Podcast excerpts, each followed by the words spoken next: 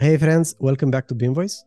Today I have the pleasure to talk to Vukas Spajic. I am really thrilled about this talk because I really want to learn more smart ways to use Blender BIM. And that's exactly what he's going to show me today. Hi Vukas, how are you doing? Hey Petru, really good man, really good. Thanks for having me on. I was very, very excited uh, about this for a long time. I'm really looking forward to learn these new tricks from you, man. So uh, thank you very much for joining me. No problem. Before, before we go and uh, jump in, tell us a few words about you. Who are you? Where do you live? What you do, and so on.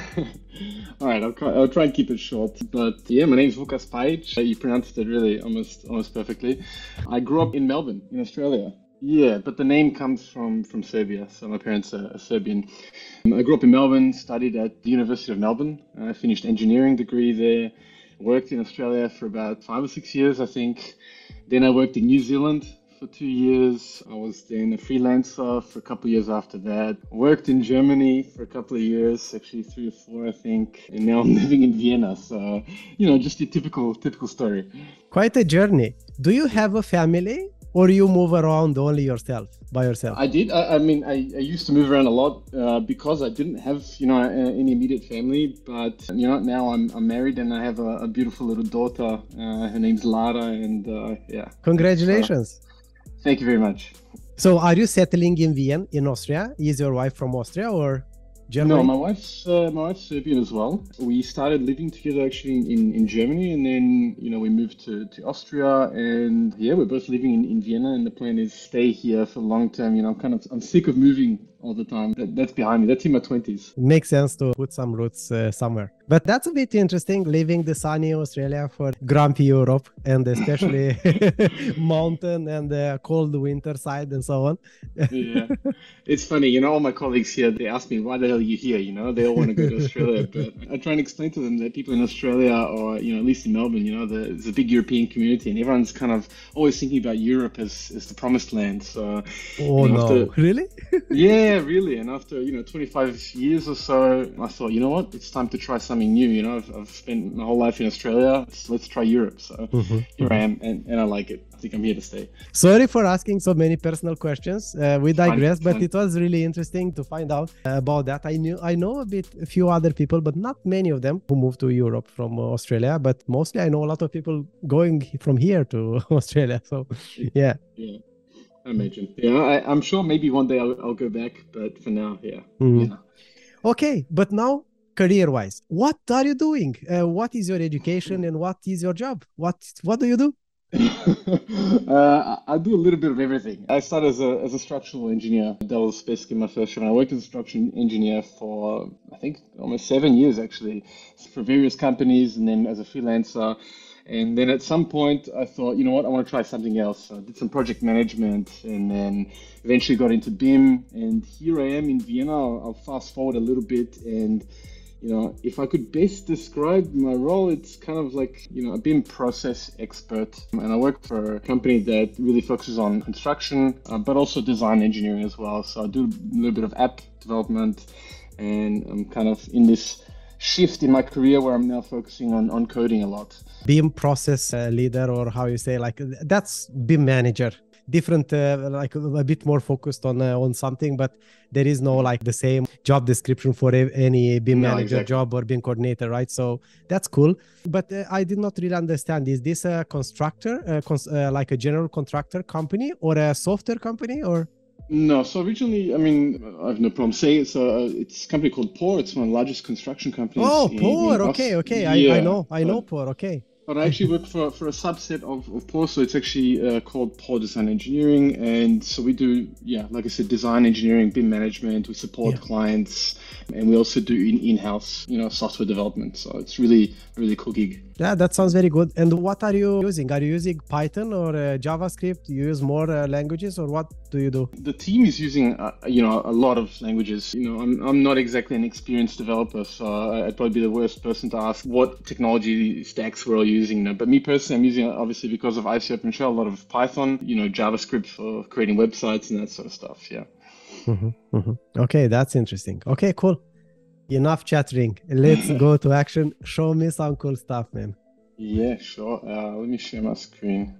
Maybe I just wanted to say, you know, one of the reasons why you know I got into Blender BIM to start with is, you know, I'll show some of the things I use here, but there's so many softwares that are being used in the market, you know, that are quite bad at working with IFC. And this is actually initially what kind of got me started with, with, with Blender BIM and, and open source software in general. Actually, you joined the OSArch community and you discovered uh, Blender BIM quite recently, right? Because I did not see you for a long time in the community, in the chat. You know, I, I started, I went to OSArch because, you know, I was really frustrated with some of the software, like I said, that I was using. And, and you know, it's not always just Revit. People don't yeah. like to hate, hate Revit, but there's other software, especially in the construction process a world where you know there's you know premium software that has the polish and the documentation of of you know early uh, open source projects. Yeah. Um, and then you go to a place like OSArch where you can really really meet some cool people. You can learn how to code and you can learn IFC on a level that you probably can't do anywhere else.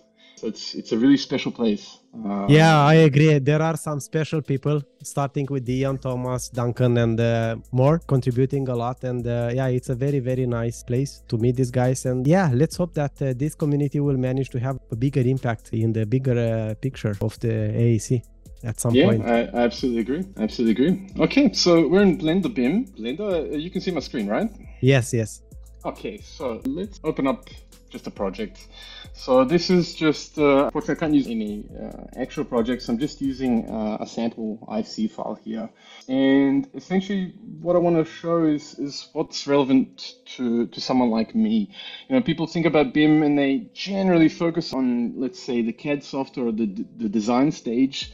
But, mm-hmm. you know, and, and, as important as it is, you know, there's a lot of stuff we, we can do with all that interesting data after a model's been created. You know, we're talking about tendering, talking about planning a construction site, purchasing materials, organizing logistics, you know, creating schedules, really detailed cost estimations, optimization stuff. Like it's so cool. And it's a shame not to use all that data. So mm-hmm. my use case for Blender BIM is, you know, receiving models that we haven't modeled internally. Okay, so this would be a scenario where, you know, I'll have a look at a model and the geometry looks actually pretty good right? So it's something that I can probably start with, right? Mm-hmm. But the parameters are either shit, they're missing, or you know they're they're just all over the place. You know, as as you often know, you know, is the case. Yeah. So I open up Blend. Yeah. Just one quick uh, small question. Are you using uh, also other tools to verify this? Are you using solibri or something similar? Actually not anymore. Um, but you you used it before. You have experienced I, using it. Yes, I've used all the usual sus- suspects, you know, like Navisworks, Solibri, the site. I mean, there's all these uh, other softwares, and I'm not an open source absolutist. You know, I- am not someone who's going to say, oh, I'm only going to use open source software. I just use whatever makes my life easier. And the fact that I'm using Blender BIM is because it makes my life easier, and some things are just better here. And, and because it's open source, I can make sure that what it's telling me it's doing is really what it's doing, you know. As and it's native IFC. That's the most important IFC. thing. It's the only tool that you will find actually. exactly. Yeah, it's fantastic. But there's other software, open source software that I use as well. So I don't know if you know of a software called uh, XBIM Explorer. No, I don't. Uh, I did not hear about. It. Uh, maybe I'll uh, quickly show you what that looks like. What do you use also, that for? So the thing I like using XBIM Explorer for, it's it's really like a it's a bare bones desktop viewer, but it has a really nice and quick validate feature. So uh-huh. if you just import an IFC file into XBIM Explorer, you click on validate, and it quickly shows you a summary of any errors if they if they exist in the model. And, and typically, you know, it's whether the syntax is correct in the IFC file, whether the geometry uh, has any issues, mm-hmm. um, and it's really quick and it's just kind of really nice. Gives a report, and this gives me a quick idea of whether the model I'm working with is, is usable or whether it's kind of shit. You know, I, I need. Interesting. To, yeah. Yeah, I but don't see having, it. Uh, are you? Did you take it up to show it to me or? I don't see uh, it in the your uh, you don't see it. Uh, no. Okay. Sorry, Maybe you are uh, showing me the other screen or something like that. If you have yeah. more screens. So this is XBIM Explorer. Just Google XBIM Explorer. It's open source. Um, free open source, or you need yeah, to buy free. it. No, no, no. It's absolutely free. Absolutely and is it is it updated today, or it's a old software that nobody is using anymore? No, it is. I mean, if you if you open up the, the GitHub page, you'll notice that you know the issues are recent and also the the updates are recent. You know, so they had a commit as recently as September five. You know. Um, okay, that's interesting. That's interesting. But Yeah, uh, exactly. I guess you can do the same stuff with Blender BIM as well. Yeah, exactly. So the re- um, reason why I'm saying this is because, and, and I think Dion has said this a couple of times as well, is you know open source is kind of this big, beautiful thing, and you, you you shouldn't just be using Blender BIM. You should be using everything you can. You know, whatever makes your life easier. And as Yeah. I said, in my workflow, I use some paid software and I use some open source software, and all that. You know, my, my only criteria is that it works, that I that I can trust it, you know, and that it brings me value. If an open source product is free, but it doesn't bring me any value, then I'm not going to use it. Simple as that, you know. But as you said, uh, what I just showed you in XBIM Explorer, you can actually do with Blender BIM as well. The only reason why I don't do it is is only ju- just because I'm used to XBIM Explorer, honestly. um, and I could probably do it here, and I'll, I'll even show you how you could do it uh, in Blender BIM a little bit later if you want. After validating it in XBIM Explorer or, or Blender BIM, and there are no crazy issues, then what I usually like to do is first, you know, just have an overall look of the model. You know, basically, I'll, I'll literally sit there and I'll, I'll, I'll play around with the model and I'll start filtering it. So one thing I'll, I'll also do is look at the, the, the project browser or the, the outliner here. I'm not going to go into too much detail here. People should look at uh, the video with you and Dion where he talks about types and, and exploring the structure here. But I'll look at. I'll do the same things as him. I'll, I'll, I'll check at the types and I'll make sure that the types don't look ridiculous. As he mentioned, often you get from a Revit export, you know, hundreds of types that are literally just copies of one another. And one thing I'll quickly look here is I'll look at how the stories are set up. You know, uh, one thing that's also a common issue is you get stories that are duplicated or are, you have multiple stories that are offset by, say, the finished floor level or the, the raw uh, floor level. And this is a mistake. You know, you should have clear stories defined. But then, But I, yeah. I have a question regarding types. What do you Sure. do if you get, uh, as you said, uh, a lot of uh, duplicates? What do you do in that case? Just provide feedback to somebody to fix it, or you fix it in Blender BIM? So it depends on what kind of relationship I have uh, with the architect or the engineer and what kind of contractual relationship I have, you know. So if it's a well-defined project, then, you know, the original CAD user will be liable for, for fixing any issues or these kinds of issues will have been documented in the BIM execution plan. But often this isn't the case, unfortunately, in, in our industry. but even so, sometimes I'll, I'll give, you know, an architect a quick call and ask them whether, you know, they're happy, you know, with, with their export and whether maybe they might not want to try and fix it. Sometimes they, they do, really, they sometimes they do, sometimes they don't have enough time or they probably just don't want to. But I think, you know, Dion also showed you you have in quality control here an IFC patch. I believe there's a recipe for merge duplicate types by tag. So I think this is something that he showed in the last video that you had with him. And this will kind of try and, and have a look at the types and merge ones that, that are actually the same. So that's one thing you could do. Yeah, definitely. Yeah. Uh, but now a tricky question, right? Because I asked you already this uh, in the chat in OSArch. How do you make this sustainable? Because if you need, like every time when the architect is issuing a new revision of the model, Mhm. if he makes a, makes any changes, how do you make this sustainable so you don't need to fix this every time when you get a new export? Is there any way to do it? Yeah, that's that's actually a really really good question. Uh, one thing I'll say is that usually, you know, um, for, if we're looking at the construction uh, phase, you know, uh, this isn't that big of an issue because the frequency of the, your model updates isn't isn't that fast. However, everything you see here, um, all the functionality that you see here is based on IFC OpenShell, right? So everything that's happening with the model is, is happening through IFC OpenShell, and there's nothing stopping you running IFC OpenShell and automating all these processes if you know what you're doing. Uh, what I mean is, and I think you know maybe Thomas Krijnen or and, and Dion mentioned this also as well. You know, you could easily run IFC OpenShell on a server and automate a lot of these tasks. You know, especially you know if you do something once, you could kind of develop your own recipe, I guess, for working with a certain architect or with a certain model, and then try and reapply these things. So one mm-hmm. example is, you know, the patches. You see this patch inside the Blender BIM UI, but there's nothing stopping you from running this just directly in code or on a server. Scenario could be you automate the export of an IFC file or you receive an IFC file. You automatically start running a list of patch recipes mm-hmm. to do something with the file, right? And I think, you know, if, if you're savvy enough or if, you know, if there's any companies listening to this right now, I think they they, they should look into that for the future. Mm-hmm. Um, having said that, I don't like the idea of that. I think we should all be a little more emboldened to really give feedback back to the client, uh, you know, the owner of the building, I guess, in the end, and also to the architects. They need to know that they're making mistakes or they're, they're doing things suboptimally. I understand that completely. That is the right. Uh... Uh, way to do it. Uh, but I've seen here BIM management tab at the top on the, on Blender. You custom this view for uh, BIM management, right?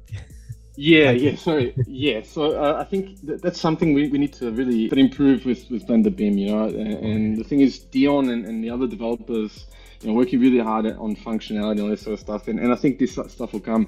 But yeah, you can actually customize how everything looks and create different tabs, you know. So I mm-hmm. have here basically two tabs. I have BIM management where I have on one panel, I have the object properties uh-huh. And on one panel here, I have the scene or what I like to call the project properties. Uh-huh. And this kind of looks very similar to as you'd expect in something like, you know, Revit or maybe even Desite or, or Bexel Manager. You know, you have kind of separate windows or containers mm-hmm. for specific functions. So this is what I like to have object properties and then my project properties mm-hmm. here, as mm-hmm. well as a, a, view of the, the project browser.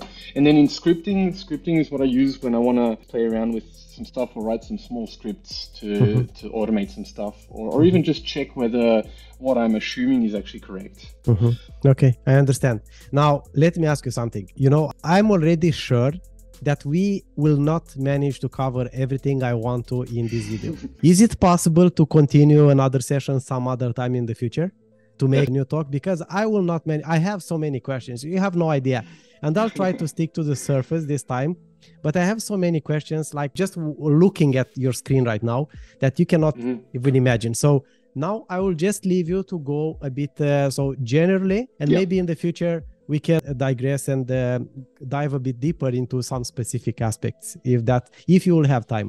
Definitely definitely. It's, it's an absolute honor talking with you petra yeah. so I'll, thank I'll you very much. I, i'm learning a lot from this and i'm sure a lot of people will also learn. I think this for me the most important thing from this is that i hope that more people will learn and to to start getting involved themselves in uh, OSArch uh, in the community yeah. to understand how beautiful this community is and that actually they can do something about that. If that the only thing that they can do about that is to send a feedback or uh, make a comment yeah, or uh, like a post on LinkedIn or something like that, you know, everything adds up and it has a huge, tremendous uh, effect on promoting this more and spreading this and uh, yeah. yeah, because this is crucial. We are you see you are using this at your work I am in the process of learning to use it at my work. Dion is using it at work for him, right? So this is mm-hmm. already mm-hmm. useful. Yeah, of course, it's yeah. not very user friendly, like you said. We need to build more on that, but you cannot build a user interface if you don't have some functionality, right? But uh, I absolutely this, agree. It's very, very important. So I really appreciate you taking the time and showing me this around.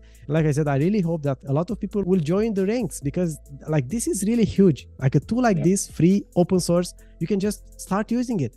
Like you don't need to pay I don't know how many thousands of euros just to have a license and to stress about it. No, you can yeah. just start using it. Yeah, absolutely right. And uh, I'm not sure if you ever heard of the concept of the learning pyramid. Uh, no. Uh, let me. Uh, you can see my screen still, right? Yes, yes, uh, yes. Okay, so it's one thing I, I like to refer to, and, and, the thing that's really changed my life, and it's this kind of difference between passive and active learning. So, what I think of when I think of OSArch and open source, it's this this area of active learning. You know, you have the OSArch forums where people are asking all sorts of questions, and not just for Blender BIM, all sorts of uh, software. Yeah. Then you have people, you know, taking the software and actually trying to, to, to use it themselves, right? And then starting to code, right? Because they can yeah. read the, the code base and then maybe make some, some changes. And this is what I did, you know? Mm-hmm. And then the last part is the teach others aspect. And there's something really funky, something really cool that happens with, uh, on OSArch and on open source forums is that as soon as you ask a question, it's almost like there's a competition between other people to, to answer the question. Like it, it's, I know. really, it's really amazing. and even better, like if you it's actually a, kind of like a meme. You know, if you post a question, if you want the, the answer as soon as possible, you should log in into another account and post the wrong answer because you know, there's nothing that you know pisses off all the people in the forum more than, than seeing a wrong answer, and then people will just quickly compete to, to fix it. You know. oh my God! This is uh, stay there for a second. Stay there for a Sure, second. sure. That I never seen this. I never heard about this, but I uh, I always felt that I was growing because if we think at what I am doing, it's discussion. This is what I do all the time when I have these interviews. So I've been at 50% active learning since 2020. So Yeah. that's that's really crazy. And now what you are doing is you are you are at the base of the pyramid right now at the 90%. You are teaching me. You are teaching Actually, others about I think there's there's a 100% level, and that is coding. Okay. yeah, but Yeah. 90% still is not shabby at 90% It's like is it, yeah. I mean, But, I, uh, I yeah. yeah, go ahead. I used to I used to think I, I was you know good at IFC like I really understood it before I you know I came to Vienna I started looking in the OSArch community but only when I started trying to understand you know Dion's code and Blender BIM and trying to understand IFC OpenShell the code did did my mind start like really absorbing you know what it really is and it's and you know when you start coding and you start I started trying to you know improve some things in the UI and maybe add some functionality it's like learning on steroids it's mhm. it's really ridiculous yeah Yeah, it's crazy. And uh, just a last remark about that, if you go back to the Mhm, pi- mhm. picture, it's a huge difference from reading or from watching a video to join the discussion. From 20%, you can jump to 50%. Definitely. Just Definitely. just if you are in this community and chatting, or Yeah. yeah, just uh, ask people around, or even if you watch the discussions, right? But at the same time, it helps more if you involve yourself. But it's very interesting. Like this is really cool. I I did not know about it, but it looks very very interesting, and it Yeah. it resonates a lot with actually what I was feeling because I was And- feeling that I was learning at a very accelerated pace from all this, from picking the brains to all these amazing people I'm talking to. Yeah, definitely. And I think you recently, you recently talked to Thomas Zieleiner on, or Zieleiner. Sorry, Thomas, if you're listening to this, uh, you know, the IFC doctor. And, you know, he recently posted on LinkedIn and he mentioned that he was like the, the commenter of, or the member of the month on the Building Smart forums because he's constantly posting questions and starting discussions. And, and there's a reason why he's so knowledgeable. You know, you, you ask Thomas about something IFC related and you're probably to get a bloody good answer back, you know, and, and it's probably because he's so active in, in the discussion forums. Yeah, I did not even know about that uh, community, so I will try to sneak a bit, have a look at it as well, because I didn't know about that until I saw his post. But yeah, that uh, I learned uh, something new from that. Yeah.